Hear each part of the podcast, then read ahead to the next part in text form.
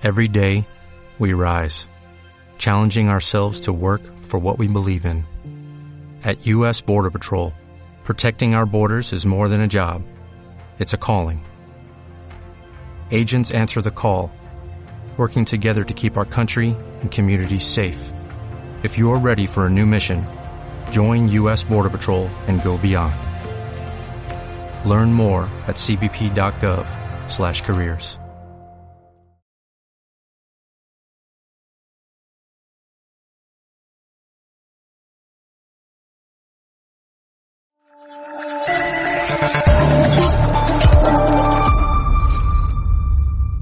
Cierra los ojos e imagina una televisión libre. Ahora ábrelos porque ya está aquí. EDATV es una multiplataforma de contenido con más de 30 canales y sin censura.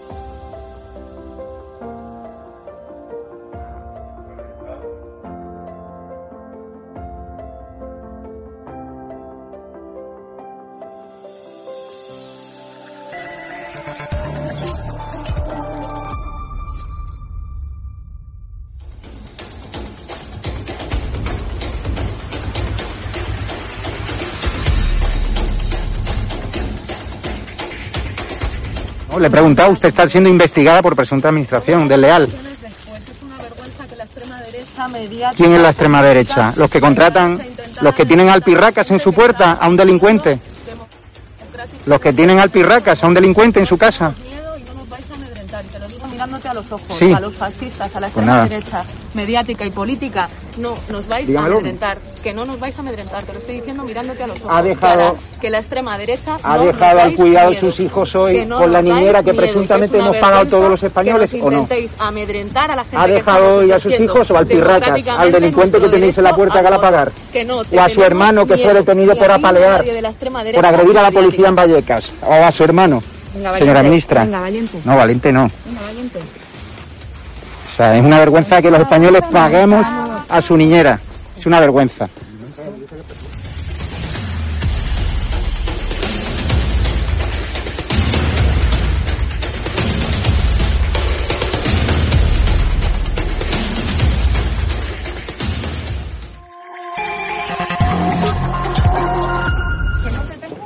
¿Pero miedo por qué? Tenemos miedo. ¿Pero miedo a quién?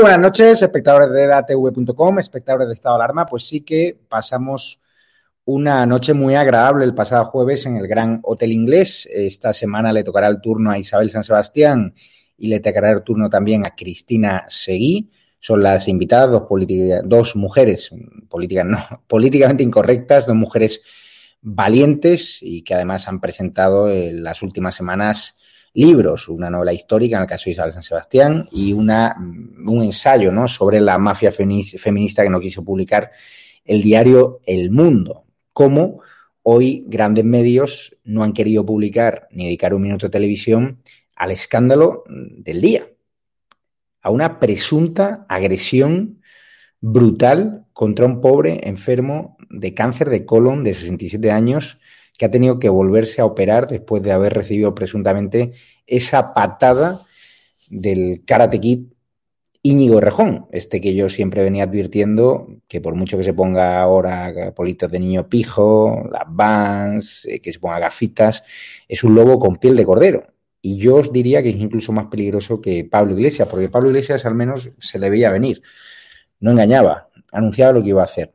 En cambio, eh, Íñigo Rejón siempre usa eufemismos, se parapeta en lo verde, que guay, más Madrid, pero realmente él asesoró ¿no? a los mismos regímenes criminales que Pablo Iglesias forma parte de, ¿no? de, de todo ese proyecto que han querido traer los bolivarianos a España y es cierto que ahora lo quiere edulcorar y ponerlo en papel de regalo mucho más bonito para tratar de engañar ¿no? a la izquierda más moderada que están flipando ¿no? con esa intención del gobierno de Pedro Sánchez de seguir en su deseo de indultar a los golpistas. Este domingo nos veremos en Colón. Es muy importante llenar la plaza. En ese acto organiza Rosa Díez y también la Fundación Villacinero de María San Gil. Pero lo que me parece un escándalo que este caso haya sido trending topic todo el día. Es un caso que ya mm, corría como la pólvora en los WhatsApps de policía. De hecho, a mí me lo comentó un policía nacional de Ceuta, que había una denuncia contra Íñigo Rejón, pero se ha guardado bajo llave. A mí me lo comentó eh, coincidiendo con nuestra visita a Ceuta a cubrir ¿no? eh, la desgraciada invasión migratoria Intenté, ¿no? Por activa y por pasiva, a nivel policial, encontrar esa denuncia. Hoy en día los policías nacionales lo tienen muy complicado a la hora de acceder a denuncias porque dejan rastro desde tiempo de la pantoja y podrían estar sometidos ¿no? a una investigación por parte del Departamento de Asuntos Internos, un delito de revelación de secretos, con lo cual hasta que ese hecho no sea judicializado, donde normalmente las fuentes judiciales tienen más facilidad a la hora de traspasar información, pues no se ha conocido, no se ha revelado. Hemos tardado muchísimo tiempo en desconocer esta información que pasó eh, supuestamente el 2 de mayo, dos días antes de las elecciones. Y es Vox Populi, en el barrio obrero de Lavapiés, donde este señor, el presuntamente agredido, una persona que siempre sacaba su coche, una persona muy querida, su coche no su perro, siempre por las mismas calles, y se acercó a Rejón, le pidió una foto el niñato directamente le dijo que él no trabajaba a esas horas. El hombre, pues, insistió, le dijo que se había hecho una foto con monedero, que buen rollo, que él era uno de los que le ponía a parir en redes, pero que no pasaba nada por inmortalizar un momento con Íñigo Rejón. Y parece ser, y según se lee en el atestado policial, en las diligencias, ¿no? Y según la denuncia, pues Rejón se volvió y le propinó una patada, ¿no? El que es un hombre alto, pues le propinó una patada en la barriga con tan mala suerte que le dio en una parte que estaba afectada por una operación que tuvo por ese cáncer de colon y el hombre tuvo que volver a operarse de una hernia discal que le había producido la primera operación. O sea, pues eh, mala suerte eh, para este señor que se encontró con un tipejo a altas horas de la por la noche ya fuera del toque de queda, eh, según cuentan también, parece ser que Íñigo Rejón pues tampoco estaba guardando las medidas sanitarias y que era el único del grupo que iba sin mascarilla, iba acompañado también de una mujer. Presionaron muchísimo a este hombre para que no eh, denunciase los hechos, pero a mí lo que me parece un escándalo que Iñigo Rejón haya dado una entrevista en Radio Nacional de España y el periodista no la haya preguntado. Me parece un escándalo que hoy televisiones como La Sexta no hayan hecho especiales sobre este hecho. ¿Acaso se imaginan que si hubiesen denunciado a Bascal por un hecho similar eh, no estaríamos ahora, a estas horas, con cuatro o cinco especiales en distintas cadenas de televisión, con todas las redes ardiendo, que han ardido en el caso de Rejón, pero aún más. Es decir, es una auténtica vergüenza la doble vara de medir que tiene la izquierda a la hora de afrontar un, hecho tan grave como esta presunta agresión, que por cierto no es la primera vez que Rejón, me contaba un policía, se ve envuelto ¿no? en, un capítulo de, de, agresiones. Doy paso ya a la mesa, a Rubén Herrero, a Javier García Isaac, a Cristina Seguí, que no sé si Cristina eh, ya te estás preparando para el jueves y para dejar tieso ¿no? a Rejón, que por cierto no ha dicho nada en Twitter, ha tuiteado mucho, pero no sobre el asunto. Desde Más Madrid dicen que es una acusación falsa. El jueves tiene ya todo preparado, la maleta de Valencia a Madrid para estar con el todo, público. Todo, todo, todo, todo preparado. Al final me parece que voy a ir en coche. Va a ser un trayecto sí. en coche. Ya tengo el aceite cambiado, la gasolina puesta, eh, la perra preparada, todo, todo listo. Pues eh, Javier García Isaac y Rubén Herrero, saludo ya, ¿qué tal estáis? ¿Qué tal? ¿Qué tal, Javier? Vamos, luego, luego hablaremos del asunto Errejón, que es gravísimo. Hemos podido entrevistar en exclusiva al, al periodista de investigación de, de OK Diario, un compañero, un magnífico compañero, que ha destapado un caso que era chau chau, los círculos policiales, pero que nadie se estaba atreviendo a sacar. Eh, yo directamente pedí la denuncia con insistencia y la policía tenía mucho miedo a sacar esa información precisamente porque deja eh, huella en los registros policiales y hasta que no se ha judicializado, pues esa denuncia eh, no se ha dado a conocer a través de, de OK Diario. Mañana van a sacar más exclusivos, van a hablar testigos que presenciaron los hechos. Hay cinco cámaras de seguridad, dos de ellas que grabaron, tres no grabaron, no sabemos por qué, pero luego hablaremos eh, de esos hechos. Primero quiero hacer una primera ronda con la noticia, una de las noticias del día, Javier García Isaac, y es que la Audiencia Nacional eh, va a evitar que el gobierno, el Ministerio de Sanidad, vuelva a ahogar a los hosteleros con más medidas restrictivas, que es lo que eh, decidieron el otro día el Consejo eh, de Sanidad Interterritorial. Pues bien, presentó un recurso eh, Díaz Ayuso y, como siempre, la justicia le ha dado la razón y ha aceptado medidas cautelares para evitar que el recurso, esas medidas de Carolina Darias, pues se apliquen ya a la Comunidad de Madrid y vuelvan a asumir en la quiebra a hosteleros que lo han pasado realmente mal y que, gracias a Ayuso, pues han podido ¿no? sacar, eh, ver ¿no? el final del túnel antes que en otras comunidades. Bueno, eh, Javier, es un auténtico escándalo lo que piensa, lo que pensaba hacer la eh, ministra, por cierto, con la complicidad de varios presidentes autonómicos, no nos olvidemos. Eh, uno escuchaba a Revilla decir que esto es una locura, pero una locura el que no encerraran a la población, lo decía este cantamañanas que fue sorprendido en un restaurante mientras comía y se fumaba un puro eh, cuando estaba prohibido y cuando él tenía toda la comunidad encerrada. Hay un auténtico, hay personajes eh, nefastos eh, y España está viviendo un gigantesco síndrome de Estocolmo por parte de algunos. Menos mal que la Audiencia Nacional parece que ha puesto pie en pared y ha dicho hasta aquí hemos llegado. Es que es una salvajada. Si uno analiza el año y medio que nos están haciendo pasar, no solo, que es lo más importante, familias arruinadas, no son una pésima que ha costado vidas, porque si me dijeran, bueno, es que ha sido ejemplar lo que han hecho, es que no ha valido para nada más que para arruinarnos.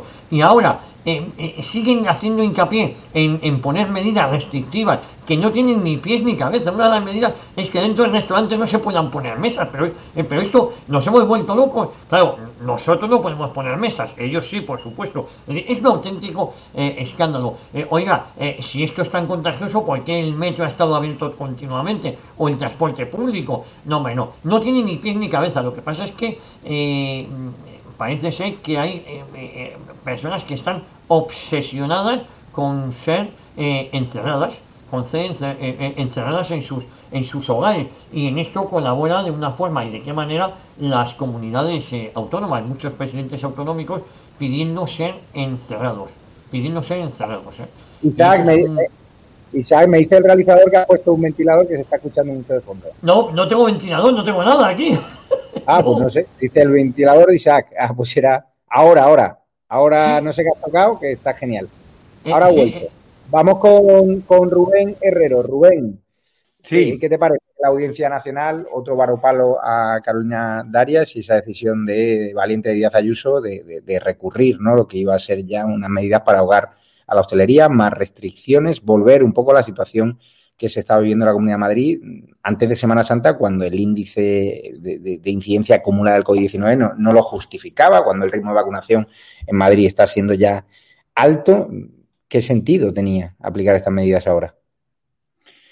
Bueno, gobernados por una secta diabólica y socialista, donde todo es un despropósito desde, desde que esto comenzó, eh, no hacía falta ese internamiento, porque fue un internamiento al que se sometió a la población, no hacía falta carbonizar la economía para hacerlo compatible con un programa sanitario de prevención, y ahora, decaído el estado de alarma, por cierto, que estamos esperando que el Tribunal Constitucional resuelva los recursos de Vox. Porque aquí Ujú. unas cosas van muy rápido, otras van muy despacio y estamos todavía, eh, que a mí me gustaría saber, yo ya lo sé, ese estado de alarma era inconstitucional y punto. Evidentemente, eh, la sentencia del Tribunal Supremo, bueno, pues lo que hace es de sentido común. No tenemos estado de alarma. ¿Qué pinta la inútil de la ministra de Sanidad y el aún más inútil de Fernando Simón dictando todavía medidas de internamiento, cierres? No pintan nada. Es una situación que, les ha- que le han cogido gusto al experimento social del control de la población. Y en estas estamos. Pero se quieren cargar lo que queda de hostelería, pero se quieren cargar lo que queda de pequeña y mediana empresa. Claro que se lo quieren cargar. Para luego llegar ellos con sus subsidios, sus mentiras, sus ingresos mínimos virtuales y todo lo que les pase por la cabeza. Estamos en manos de unos desaprensivos. No estaría de más recordar que Fernando Simón fue eh, mantenido en su puesto por el Partido Popular. ¿eh? No estaría de más tampoco recordar ese aspecto. Pero evidentemente, gobernados por desaprensivos, nos llevan por una vía de absoluto suicidio de la economía que algunos jueces con buen criterio están parando. Y cuando hay buen criterio, que no hay el sentido común o buen criterio de los políticos, como muy bien decía Javier, de impresentables como el presidente de eh, Cantabria. Es inaudito el nivel de la política para que semejante especimen sea presidente de una comunidad como Cantabria. Es que es inaudito. Es inaudito, ¿no? No tiene explicación, pero bueno, en esta nos encontramos y esta sentencia es una buena noticia para los hosteleros y para la pequeña y mediana empresa que está asfixiada, víctima de unos desaprensivos que carbonizaron la economía para carbonizar la sanidad, porque nuestras cifras son las más altas del planeta en materia de víctimas mortales del COVID. ¿Dónde está la auditoría COVID que decía Pedro Sánchez? En el baúl de los recuerdos. Como todo lo que han dicho y todo lo que han hecho antes de gobernar esta secta socialista y diabólica. Sí. Ayer me encontré a, una alta representante del, del, Partido Popular, Cristina Seguí, que me dijo que el plan que tienen en, en, Moncloa es claro, es decir, quieren indultar ahora a los golpistas porque saben que es el momento de hacerlo, le quedan dos años de legislatura porque no van a dar entre elecciones, por mucho que presionemos en Colón. Pero me decía este alto representante del PP que viendo las cifras, ellos van a vender que la economía va a ir como un tiro. Y es cierto que todo lo que viene ahora va a ser crecimiento económico porque la población se va a ir vacunando, pero que ese año de parón económico, según este representante del PP, como que no se va a ver, eh, va a provocar una crisis eh, tan brutal como esperamos. Nosotros decir que desde Moncloa va a empezar a vender esos brotes verdes, eh, crecemos más fuertes, crecemos más rápido, porque claro, el suelo es muy bajo, está muy abajo. Pero que ahora todo lo que van a vender después del indulto, el indulto a los golpistas, porque Iván Redondo en su maquinaria tiene pendiente de hacer mucha propaganda de cómo sube la economía, cómo crece. Pero claro, es que partíamos de un punto de, del subsuelo. ¿no? ¿Tú crees que eso va a conseguir revertir los sondeos desfavorables que ahora dan mayoría absoluta al Partido Popular y a, y a Vox, porque claro, Orián Junqueras ya directamente va a apoyar a Sánchez porque sabe si viene a la derecha pues se va a comer muchos más años de prisión. Estos que querían la amnistía ya han rebajado sus condiciones y ya cuestionan la, la vía unilateral. Pero ¿crees que si hacen el momento de los indultos ahora es porque tienen claro que los próximos dos años van a poder vender, ¿no? De forma grandilocuente, un, un crecimiento económico, ¿no? Eh, interesante. Bueno, mira, yo parto de la base de que en un país normal eh, la gentuza que hoy está en el gobierno no habría podido llegar hasta aquí. No habría podido llegar tan lejos.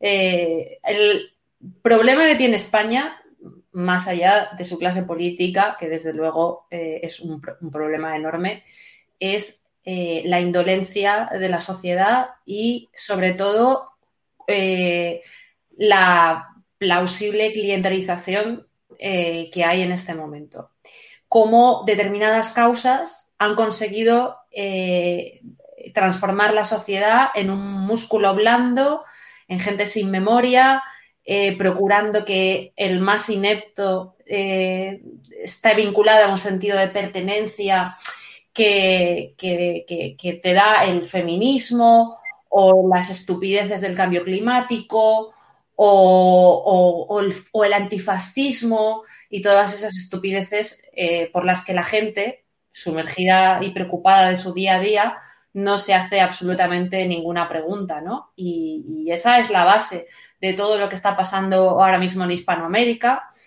Esa es la clave que te da que en Perú eh, esté pasando lo que está pasando también y, y que hay una, un proceso de argentinización de la sociedad eh, muy evidente en el que falta muchísima, muchísima cultura. Hoy alguien me decía, eh, y yo escuchaba en, la radio, escuchaba en la cadena COPE y escuchaba en Es Radio a los super tertulianos de toda la vida decir, bueno, no, esto no lo va a perdonar el votante de izquierdas moderado. Bueno, el votante de izquierdas moderado esto le importa un bledo, desgraciadamente. El hecho de que delincuentes que han cometido crímenes, o sea, eh, perdón, crímenes, que han cometido delitos gravísimos, gravísimos, que atentan contra los derechos políticos y civiles de millones de personas, les da exactamente lo mismo, porque gracias al Estado de las Autonomías, lo que pasa en Cataluña no le importa un bledo al tío que vive en Burgos y no le importa un bledo al tío que vive en Andalucía me decían, el, el, socialista de izquierdas no va a entender que el gobierno se pliegue al separatismo. El socialista de izquierdas quiere el PER, quiere el subsidio, quiere trabajar seis meses y quiere estar en paro otros seis meses. Y esta es la realidad que nos ha tocado vivir. El país que tenemos es culpa de la sociedad civil, a la que esto le importa un bledo. Yo también creo que lo de los, lo de los, lo de los golpistas no va a pasar factura. No estoy tan de acuerdo en que la economía vaya a ir para arriba. Estamos absolutamente arruinados. España es un país quebrado. Eh, hay 6 millones de parados. Hay gente que no va a poder remontar lo que ha pasado en este último año y medio. Y, los fondos europeos es, es, es, una hipoteca que la vamos a pagar nosotros. Claro, claro, pero estos. Eh, o sea, yo me quedé un poco a cuadros porque yo tenía claro que la crisis que viene es, es fuerte, pero bueno, cuando una fuente del Partido Popular, un representante económico que está ahí metido en el Congreso, que sabe los números y me dice, no, no, si esto va a vender optimismo y, y la crisis no, según los números de Moncloa, como van a contar con los fondos europeos, no va a ser tan brutal como nos podemos imaginar.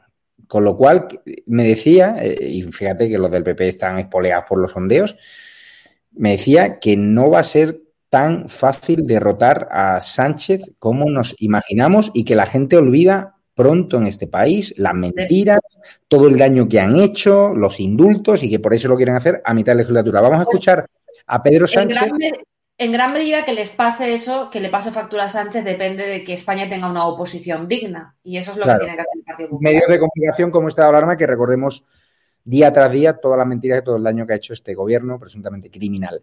Vamos a escuchar a Sánchez que sigue en ese relato de justificar y blanquear los indultos. Hemos vivido demasiado tiempo encerrados en dilemas estériles, en posiciones estrechas, en callejones sin salidas. No podemos seguir así. Ha llegado el momento de dar pasos que nos permitan de una vez por todas avanzar y hacerlo con decisión, con serenidad y con un enorme sentido de justicia, buscando en todo momento el beneficio, la tranquilidad, la paz, la convivencia del conjunto de la ciudadanía por encima de la pequeñez de los intereses partidistas o de los cálculos electorales. Y no habrá, a mi juicio, mayor beneficio para la ciudadanía española y para la ciudadanía catalana que dejar atrás un escenario de crisis, de conflicto, de enfrentamiento que tantos años después solo han traído un triste balance de dolor, de pobreza y de estancamiento. Pido a todas y a todos que tengamos valentía y sentido de la ejemplaridad, en el genuino sentido de lo que representa la ejemplaridad, a cada hombre y a cada mujer de nuestra sociedad, en Cataluña y en España, sea cual sea su oficio y condición, viva donde viva, crea lo que crea y vote lo que vote, porque no van a ser las posturas maximalistas las que nos permitan recobrar la convivencia y la fortaleza perdida que tanto necesitamos en este contexto decisivo para impulsar de nuevo la, creación y el crecimiento económico. Nos jugamos el futuro. No solamente nos estamos jugando el presente, nos jugamos el futuro. Y el futuro vendrá de la mano, no me cabe duda, del reencuentro. Y el reencuentro solo se alcanzará con argumentos, sin duda alguna también con emociones, porque todas las tenemos, pero sobre todo con argumentos. Está claro que los van a indultar, por eso vamos a ir este domingo a Colón.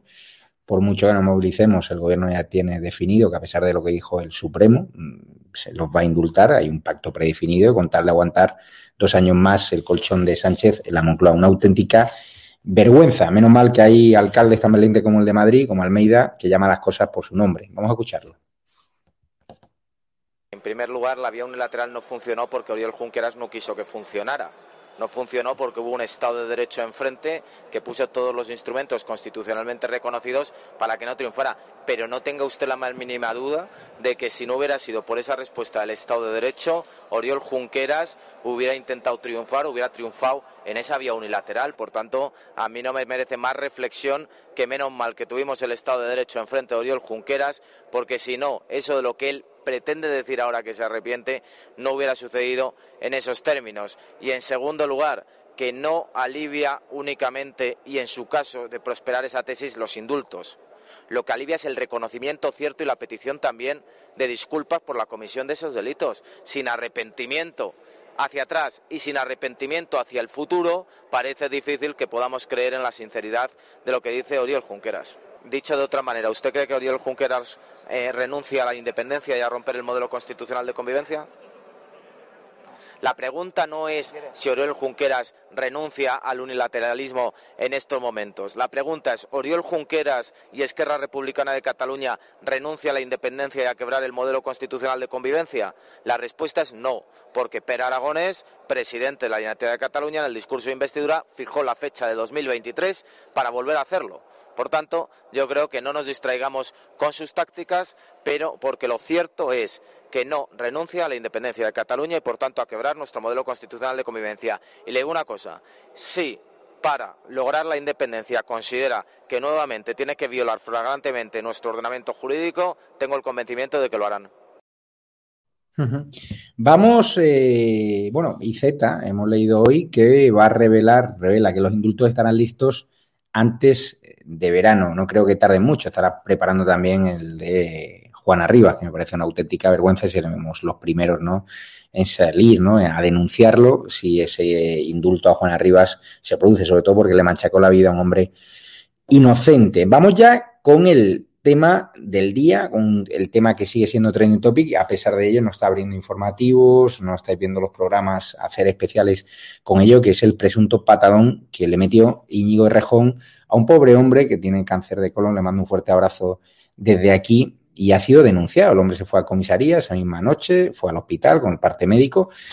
Y a mí cuando me contaron la historia en Ceuta hace dos, tres semanas, la verdad que, me parecía pues descabellado, o sea, como un diputado, como el líder de una formación al alza, eh, como Errejón, podía en Lavapiés, que es un barrio concurrido, darle un patadón a un, pobre enfermo de cáncer eh, de colon. Pero claro, viniendo de Rejón, viniendo de los ámbitos de los fundadores de Podemos, uno se espera cualquier cosa, pero aún así cuando me lo contaron me parecía descabellado. Me consta que ha habido fuertes presiones dentro de la policía para que esta denuncia no saliese. Yo lo intenté eh, por activa y por pasiva, desde la policía fue imposible. Y una vez que se ha judicializado, ya hemos conocido este hecho. Javier García Isaac, que uno ve esa foto y, se le pone la, piel de, gallina. Eh, fíjate, yo estoy em, vamos, eh, eh, estoy absolutamente, eh, sobre todo las palabras que dice este sujeto cuando le piden selfie, según, insisto, las versiones que, que nos eh, se están filtrando, que nos están llegando, eh, yo no trabajo a estas horas, ¿no? Si, si, eh, eh, fíjate, esa expresión me la creo, esa es muy de rojo. Yo a esta hora usted no me moleste, yo no pago una ronda y a esta hora no, me, no tengo tiempo ni para sacarme una, una foto. Pero como bien dices, eh, esto hay, que, hay que pedir responsabilidades a quien ha tapado esto. En un país que se filtra todo, en un país donde la prensa conoce las grandes sentencias, eh, antes de que le llegue al interesado o al procurador, que no sepamos que Rejón supuestamente había agredido a una persona de 67 años eh, con cáncer en mitad de la calle y que este había sido denunciado, eh, creo que es muy grave. Insisto, es muy grave el hecho y es muy grave el que esto no se haya, no lo haya conocido la opinión pública y sobre todo que se haya intentado tapar. Mira, yo lo de presuntamente lo tenemos que decir, pero me lo creo. Si uno me dice, oye, tú le crees sí, hermano, yo sí te creo, hermano.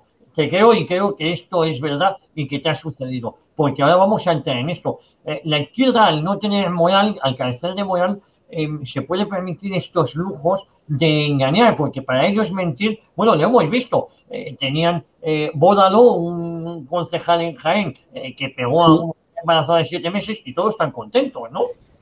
Así que la situación, es decir, yo me creo que esto haya podido pasar. Es presuntamente porque lo tienen que, confirmar, pero me creo que esto haya podido pasar, porque son unos indeseables. Y eso es lo que tenemos que dejar muy claro. Y este es el de moda. El que recuerdo que su, la, la, la persona fuerte, uno de ellos, es Rita Maestre la Saltacapillas, que es la moderada. Eh, otro de los moderados, es decir, estos que se han ido eh, pasan por ser los moderados de eh, Podemos, ¿no? Estos que han abandonado la organización por disculpas o por eh, peleas, disputas con el macho alfa. Bueno, pues resulta que este eh, ahora eh, eh, presuntamente agredió a este hombre de 67 años diciéndole que él a estas horas no trabajaba. Porque en el fondo, el sacarse fotos, los mítines, todo esto para ellos es trabajo. No te creas que es que eh, lo sienten. Este fue también el que dijo que había que colocarse bien por si venían maldadas. Si es que eh, la izquierda rasque donde rasque, de verdad que no hay por donde cogerla. Y digo la izquierda en general, porque estos son los que están de moda y son los moderados. Bueno,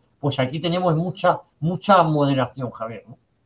Bueno, está claro. Eh, ahora pasaremos a comentar las pruebas que hay contra Íñigo de Rejón, porque hay dos testigos presenciales. Uno de ellos que no tiene ni siquiera relación con el denunciante, que acredita todo lo que ha dicho este señor en comisaría, y además hay que estar muy loco para inventarse algo así, sobre todo eh, cuando hay obviamente una lesión que el hombre se ha tenido que ir a tuvo que parar la quimioterapia, según cuenta hoy eh, OK Diario, para operarse de una hernia que fue agravada por, por la patada. Es que es, es terrible, Rubén Herrero, ya te digo. Es, o sea, y además la, la, excusa, ¿no? Aquí vemos la imagen.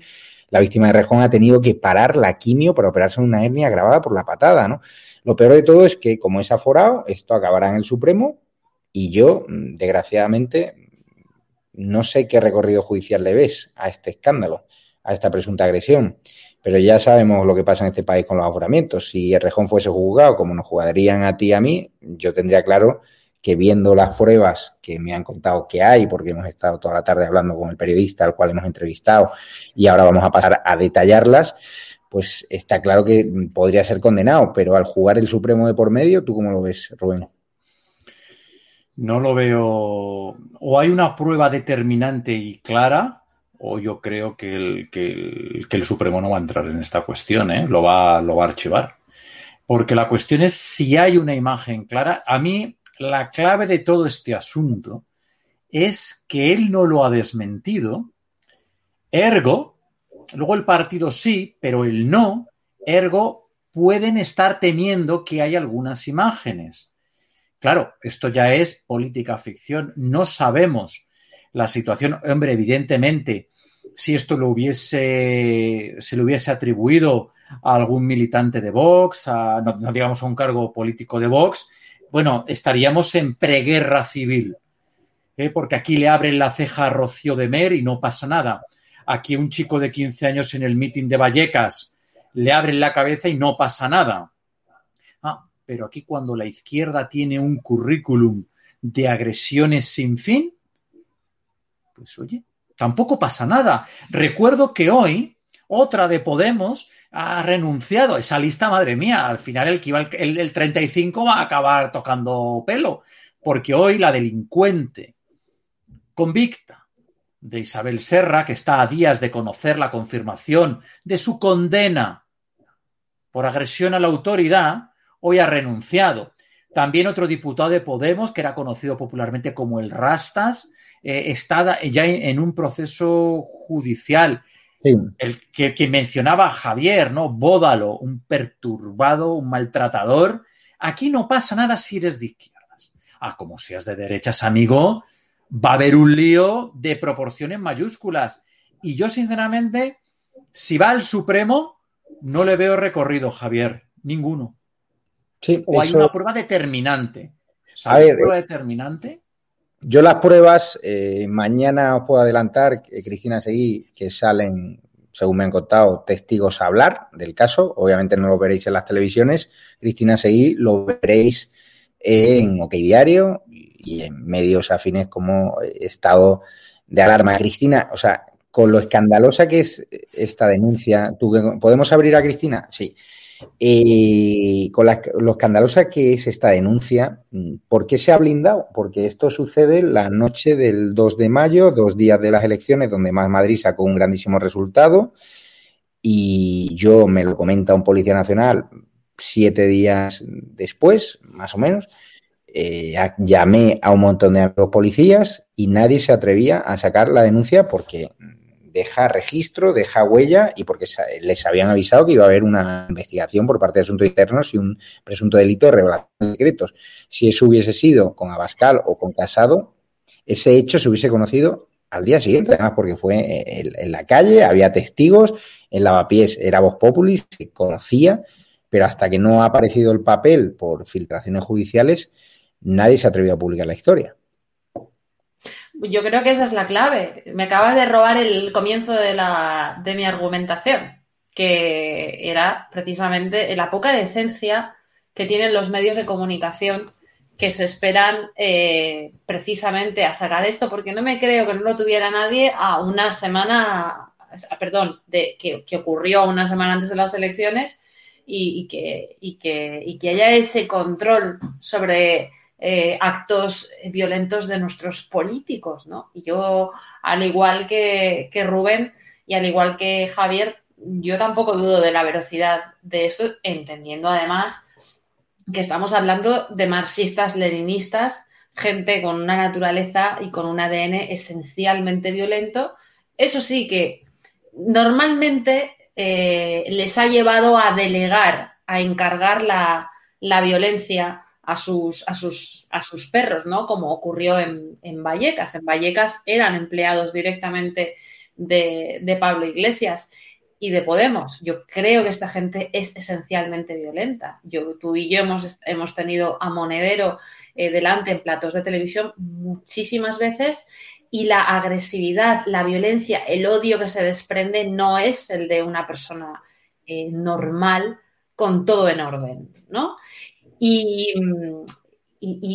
yo sobre todo, mm, mm, yo recuerdo o, hago énfasis en ese punto, ¿no? En, la poca dignidad que tienen los medios de comunicación. Quiero recordar que justo cuando esto sucedió, el gobierno estaba inventándose la milonga de la navajita plateada y de las balas y de lo que ocurrió en Correos y que en nada ha quedado esa presunta investigación, que las fuerzas y cuerpos de seguridad del Estado están más que nunca en manos de un tipejo como Marlaska, que llegó a fabricar un informe policial falso para tapar las agresiones a los diputados y concejales de Ciudadanos el Día del Orgullo Gay, y que, y que estamos en, manos de, verdadera gentuza.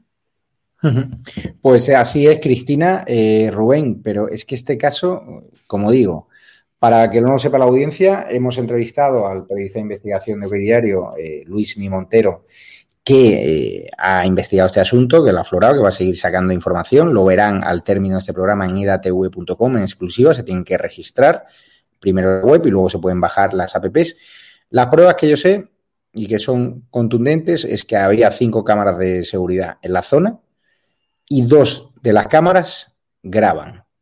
Hay imágenes de una trifulca donde se ve a Errejón visiblemente enfadado Y ahora queda por determinar, porque la diligencia no aparece, si en esa cámara se recoge el momento de la agresión. Yo, según fuentes policiales, fue una patada como para quitárselo de en medio, donde Rejón es muy alto, la persona agredida es presuntamente agredida muy bajita y le dio justo en el sitio donde había sido operado de ese cáncer de colon que se la ha tenido que volver a operar de esa hernia discal que le provocó la primera operación por el, por el cáncer. Pero aquí la clave es que hay un testigo que no tiene relación con el denunciante, que andaba por allí, que se encontró con todo el pastel y que acredita punto por punto la versión de un señor, además, que han podido hablar eh, mi compañero Luis Montero de Diario y dice que está en su sano juicio, es decir, que no tiene antecedentes raros ni se había visto en una situación similar y que se había fotografiado antes el lavapiés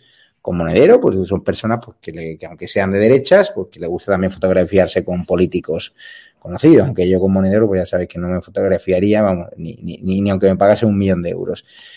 Ahí la clave, mm, que como hemos dicho, el Supremo no va a darle demasiado recorrido a este asunto. Y eso es lo que le tenemos que decir a la audiencia, porque todo el mundo, no, Rejón a la cárcel. Fíjense lo que pasó con, Rita Maestre cuando asaltó ¿no? la capilla. No pasó absolutamente nada y había pruebas en mi muy, campus. En mi en campus. pruebas muy contundentes. ¿Por qué esta gente es tan agresiva? ¿Por qué llevan la agresividad al ADN y por qué en Podemos ser un asesino, por ejemplo, como la cabeza de lista de Podemos en Ávila, cotiza al alza. Y aquí el nuevo líder de Podemos en Madrid era un antiguo secuestrador de banco. Es decir, ser delincuente en Podemos da puntos, ¿no? ¿Y por qué la, y por qué la opinión pública se lo perona? Es decir, hoy porque Lavapiés no estaba inundado de medios de comunicación haciendo directos. ¿Por qué el compañero, si podemos llamarle así, porque para mí es un activista, el periodista de Radio Nacional de España, que ha tenido hoy a, a, a Errejón, y no le ha preguntado por esta cuestión, es una auténtica vergüenza. Pues porque dominan el relato. Dominan el relato y ellos tienen una, una conexión con el crimen, con la delincuencia y con lo que el terrorismo con ETA. Entonces, dominan el relato y, por ejemplo, hacen pasar a ocupas y manteros como ciudadanos concepciados cuando son delincuentes. Y ellos, además de dominar el relato, eh, controlan buena parte de medios de comunicación y sobre todo operan en un estado de inmunidad. Ven que no sucede prácticamente nada cuando ellos eh, cometen todo tipo de tropelías o agresiones, porque siempre es que responde una provocación, luego siempre está el tu palabra contra la mía, que no haya pruebas concluyentes. Tú decías, Javier, que hay un testigo que ha visto. Bien, eh, está claro que ellos también pueden mm, coger otra persona y decir, pues este otro testigo vio, recordemos, siempre que entrevistan a alguien en la sanidad o en la educación, aparece alguien que luego cuando rascas un poco acaba siendo un militante de Podemos, un afiliado de otras fuerzas de extrema izquierda. Ellos dominan el, el, relato de lo que sucede, que es el relato, tu versión de los hechos. Y esto, hasta la llegada de Vox, no estaba en disputa. ¿No? La izquierda es poco menos que Robin Hood y la derecha un avaricioso sheriff de Nottingham eh, que se retuerce de placer causando el mal. Este relato está haciendo eh, grieta, está resquebrajándose, pero queda mucho todavía. Tú fíjate, Javier, que sigan todavía ahí al frente Rita Maestre, Isabel Serra. Pero tú te imaginas, Javier, o eh, Cristina o Javier Isaac, ¿os imagináis que Vox tuviera un cargo electo condenado por agredir a una mujer, por insultar y agredir a la autoridad? Es que es inaudito. Es inaudita también la connivencia de la izquierda con el crimen. Cuando Barcelona estaba ardiendo por el golpe de Estado, estos se quejaban de no sé qué de la policía, pero por favor, si la policía estuvo maniatada por completo. Es una connivencia con el crimen, la ocupación, el activismo. Lo que ellos entienden por activismo es ultras muy violentos. Yo siempre pongo un ejemplo muy reciente. El vicepresidente por entonces, Pablo Iglesias, se hermanó públicamente con un grupo de fútbol ultraviolento, los Bucaneros. ¿Os imagináis que Santiago Abascal o Pablo Casado, bueno, que ya es mucho imaginar que Pablo Casado haga algo mínimamente interesante, se hermanen con Ultrasur, con Frente Atleti, con los Boys Sox Noise, ¿qué no pasaría? Pero a ellos les da igual. Ellos pueden pactar con, con los proetarras de Bildu, los golpistas proetarras de Esquerra, las CUP, y no pasa nada. Eso sí, el peligro es Vox, porque es la extrema derecha y no sé qué otros cuentos. Pero funciona bien. Fíjate si funciona bien el relato que se lo ha creído hasta el PP, el tema del Vox y la extrema derecha. Entonces, es inaudito como Vox, por ejemplo, ha pasado de agredido a provocador por arte de magia de un relato falso como Sí. el Carán. En todo caso, siempre que ellos tienen algo, es un relato falso, es un montaje de la policía, pero si ya tienen unos cuantos condenados, todo es un montaje, todo está contra ellos. No, relato e inmunidad e impunidad que se tiene que acabar. Que se tiene que acabar y la izquierda tiene que pasar como lo que es una inmensa y violenta farsa que ha gobernado tristemente las vidas de muchas personas. Y viven de este cuento. Y así seguirán, porque no hay. Isabel Serra está condenada y lo que han hecho es nombrarla un cargazo en el partido. Hmm. Y está condenada por agredir a una mujer. ¿Dónde está su feminacismo en este caso? ¿Y la, la agredida por Bódalo no era mujer? ¿Rocío de Mer no es mujer? ¿La piedra que esquiva Rocío Monasterio, Rocío Monasterio no es mujer? Les da todo igual. Si eres mujer y de derechas, las agresiones que ha padecido Cristina Seguí. ¿Qué sucede? Las agresiones que has padecido tú, Javier. No, es que a no Cristina Seguí le han escupido en la cara, le han empujado, la han agredido y no pasa nada, porque dicen que como ella es de derechas, va a provocar. Esta es la situación actual que tenemos en España, que afortunadamente Vox está cambiando. Porque Sí, estamos sí. disputando el relato a una horda de bárbaros que demasiado tiempo ha puesto sus zarpas en el relato y lo ha destruido. Yo te decía en un programa, el Partido Popular le regala la universidad y la calle. Este es el resultado. La calle es suya. Manteros y ocupas, sus amigos. Proetarras, sus aliados. No, no, Así es, siguen. es increíble. Javier García Isaac, los medios de comunicación. Eh, vamos a ver. ¿Cómo es posible que solamente muy poquitos medios, Radio Ya, nosotros, OK Diario, estemos dedicando la importancia que se merece que un diputado que pagamos todos los españoles, que el líder de una formación emergente como es Más Madrid, que va al alza, haya presuntamente agredido a un señor que padece un cáncer de colon y aquí ahora mismo encienden la tele y se está hablando mucho de corazón, de superviviente, de otros asuntos que atañen al PP, de mucho entretenimiento, de mucho broncano, de... pero no se habla del asunto del día. ¿Por qué? Va- Vamos a ver, Javier. Hay una. Sí, no, te hay una connivencia clara entre los medios de manipulación de masas y, el- y determinados partidos políticos. Pero luego llega una cosa que en estos partidos eh, muchos de ellos se tapan entre, entre ellos. Yo no entiendo la, la tibieza a lo que juega el Partido Popular. Eh, mucho hablar del derecho, del Estado de Derecho. Bueno, hay que recordar que el Estado de Derecho eh, muchas veces falla, eh, más si nos referimos a Cataluña, porque haber aplicado el Estado, el artículo 155 como se aplicó, mejor no haber hecho nada. Pero insisto, hay una connivencia, ¿y por qué te digo esto? Hay una connivencia que las agresiones a la izquierda le salen eh, gratis. Hay una connivencia con esos medios de comunicación que todo lo tapan. Eh, ahora descubrimos eh, lo útil que fueron esos millones de euros que eh, Sánchez regaló a determinados medios de comunicación. Lo descubrimos por esto, porque yo estoy seguro que esto había algunos medios que ya lo conocían y lo han intentado tapar. Lejos de denunciarlo, lo han eh, tapado. Y está la situación porque, eh, insisto, en, en España no es un país eh, libre eh, respecto a la información. Ha tenido que nacer estado de alarma, otras emisoras, como podamos ser nosotros, otros compañeros, pero eh, somos una inmensa minoría. No sé si me entienden lo que te quiero decir. Y, hay, Sí. y, y todo se resume a que hay una connivencia con entre el poder político y los medios de comunicación que están al servicio de ese poder eh, político. Y por cierto, eh, eh, lo he dicho en varias ocasiones, eh, Podemos tiene un código ético para ser aplicado a los demás, muy estricto para con los demás, pero para hacer carrera en Podemos efectivamente tienes que tener antecedentes delictivos y eso te permitirá que vayas subiendo en el escalafón. ¿no? Así es, Javier García Isaac, te despido ya. Que hoy viene una noche con muchísimas curvas. Despido ya también a Rubén Herrero. Rubén, muchas gracias. Mañana estaremos en un especial Vosotros. de la Asamblea de Madrid, la constitución de la Asamblea de Madrid, donde María Eugenia Carballedo va a ser presidenta de la Asamblea. Eh, Vox ha exigido ¿no? eh, que se reduzcan el número ¿no? de, de cargos ¿no? en, en la Asamblea Vamos a escuchar- de diputados. Vamos a escuchar eh, a, a Rocío Monasterio porque me han, me han pasado el, el corte. Durante la campaña y el día de los resultados electorales nos comprometimos a hacer presidenta a la señora Díaz Ayuso para que no entrara la izquierda en Madrid. Eso será dentro de una semana, el día 16. Mientras tanto, mañana, el día 8, tenemos que constituir la mesa de la Asamblea. Y para esto hace falta un acuerdo del Partido Popular y de Vox. Ellos, a cambio de nuestros votos, nos han ofrecido distintos puestos.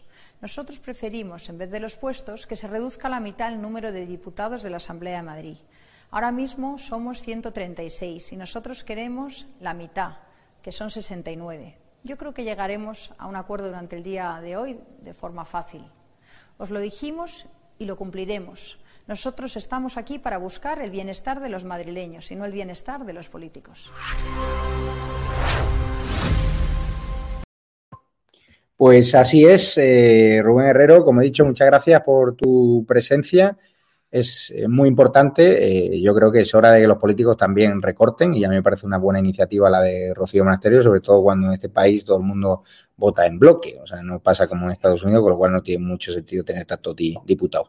Pero bueno, darte las gracias y Cristina Seguí, vamos a hablar ahora de, bueno, esta noche tenemos una exclusiva, una madre que es la madre del presunto parricida de Godella, que le piden 50 años de prisión. Eh, su hijo presuntamente mató a sus nietos, ¿no? Eh, ha querido romper su silencio con nosotros, precisamente porque nos sigue tanto a ti como a mí en estado de alarma, porque considera que hay medios que están manipulando la realidad contra su hijo y nosotros le hemos dado la oportunidad de expresarse. Lo podrán ver en edatv.com.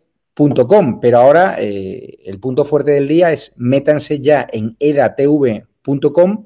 Cristina Seguí, porque vamos a escuchar a Luis Mi Montero, que es el periodista de investigación de OK Diario, que ha destapado el caso de Rejón, donde va a hablar de todas las claves, de las pruebas que hay, de lo que no hay, con lo cual ya se pueden meter en edatv.com.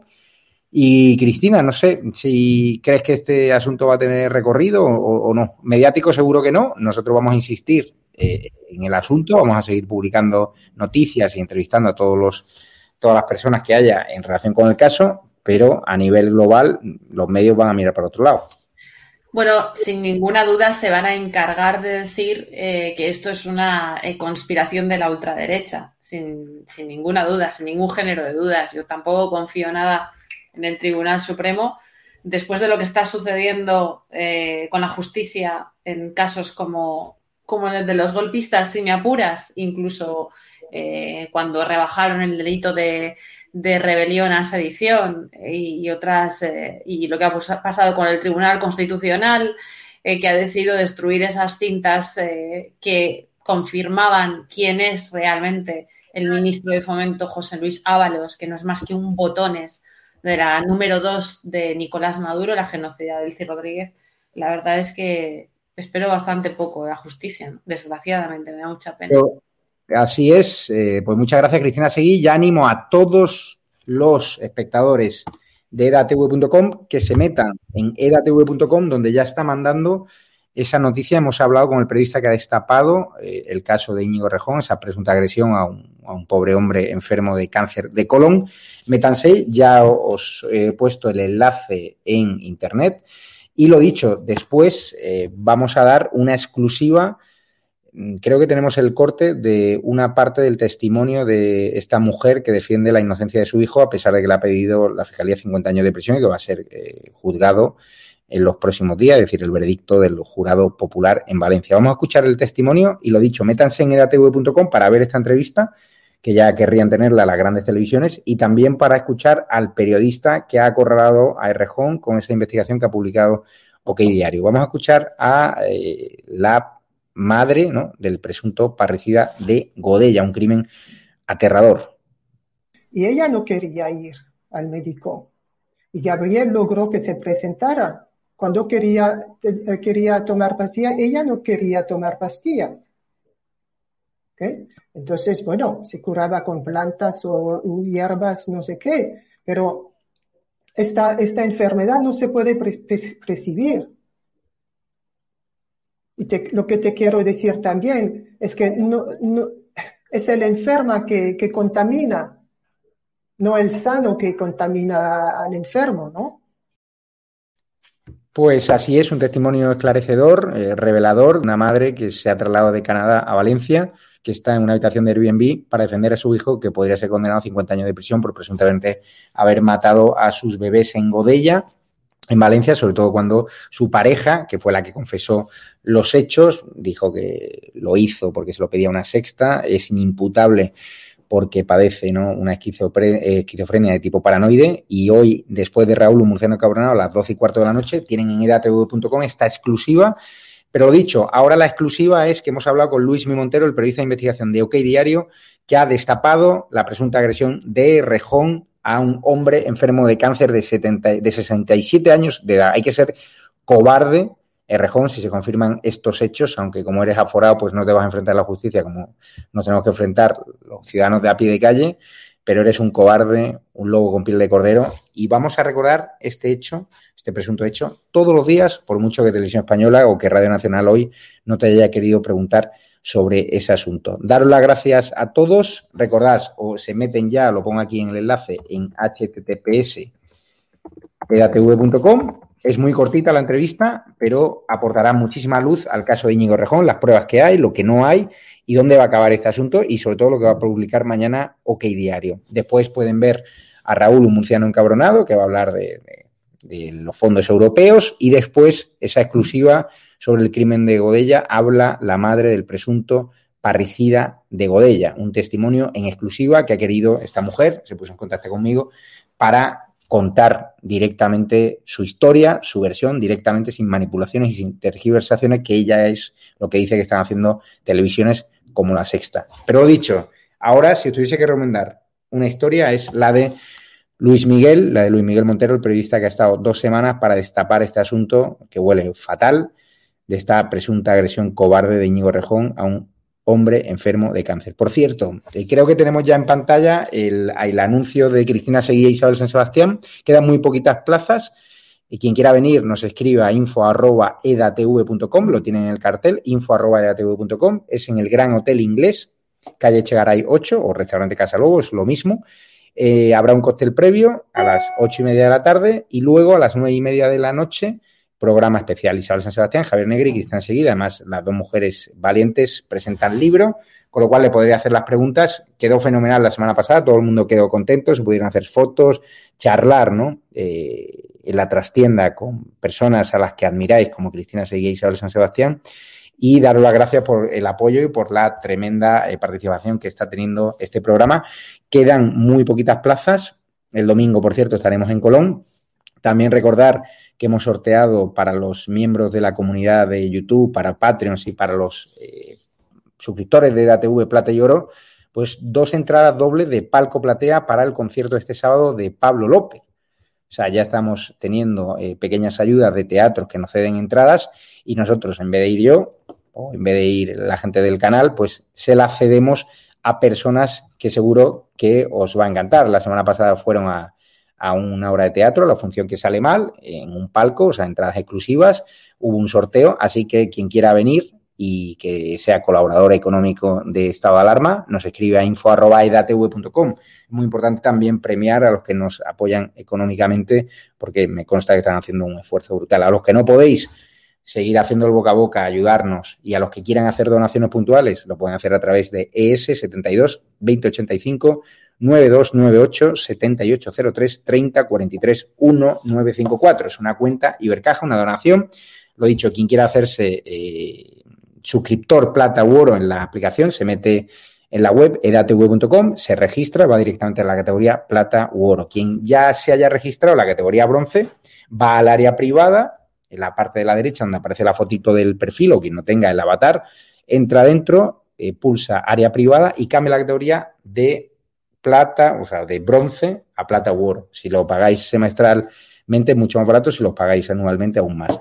Con lo cual, es muy importante que nos ayuden. Estamos invirtiendo en medios técnicos, mejor sonido, mejores profesionales técnicos. Estamos ampliando la familia de ATV para que la desinformación, la manipulación que invaden muchos medios, pues no se cierne sobre vosotros, sobre nosotros y podamos seguir explicando la realidad tal y como es, sin manipulación, sin televisación. Y por eso hoy hemos entrevistado a una persona, un periodista que debería estar en todas las televisiones y que solo le hemos llamado nosotros, a excepción de su medio que diario. Luis Miguel Montero ya les espera en edatv.com toda la verdad sobre el caso de la presunta patada de Íñigo Errejón a un hombre enfermo de cáncer de colon, que espero que se mejore y que tuvo que volverse a operar porque esa patada pues le dio justo una hernia que le había provocado la primera operación por el cáncer. Así que muchas gracias. Les dejo ya el enlace de edatv.com.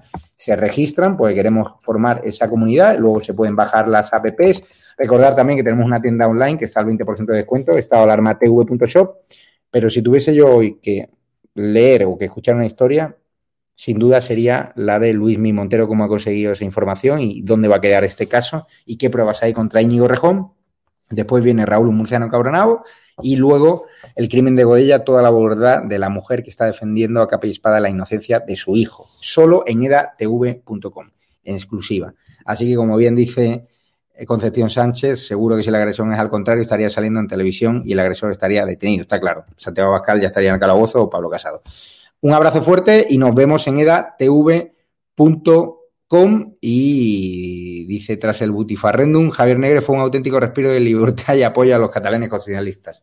Pues sí, seguimos apoyando a todos los catalanes constitucionalistas, tenemos mucha audiencia allí y vamos a seguir peleando. Así que un abrazo fuerte, el silencio de Rejón, obviamente, le convierte en más culpable. Vamos a ver si, si habla y si hay algún periodista que se atreva a preguntarle. Un abrazo fuerte nosotros lo vamos a intentar. Cuidaros fuerte.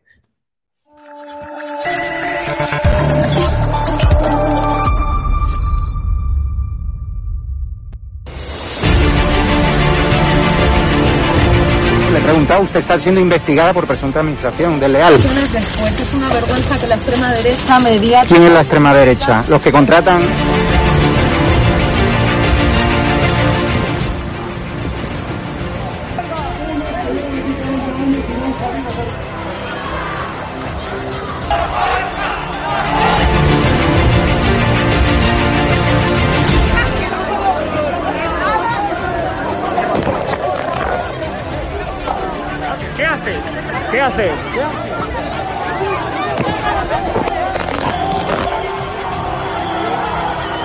Bueno, pues nos han roto el móvil.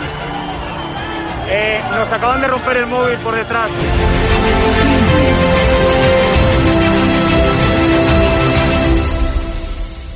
edatv.com, ¿vale? Pincháis aquí y ponéis los datos fundamentales. Y ahora, como veis, eh, nos pide que firmemos este contrato de suscripción, lo leéis con calma, por supuesto, y le dais a continuar.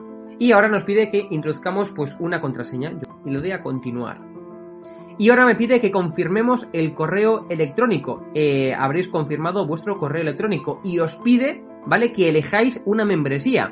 Está gratis, mensual, semestral, anual, ¿vale? Pues podéis elegir, por ejemplo, si queréis ayudarnos pues con 9,99 euros al mes y con la tarifa eh, plata, pues le dais a aceptar y suscribirse. Pincháis aquí y como veis, ya os dice aquí, os pone todo claro, a Fact News Consulting, plata, tarifa plata mensual, 9,99 euros, le dais a pagar y os verá ya pues el TPV, ¿no? Ponéis vuestra tarjeta bancaria, ponéis la caducidad, el código de seguridad y ya podéis llegar a pagar dándole a este botón automáticamente.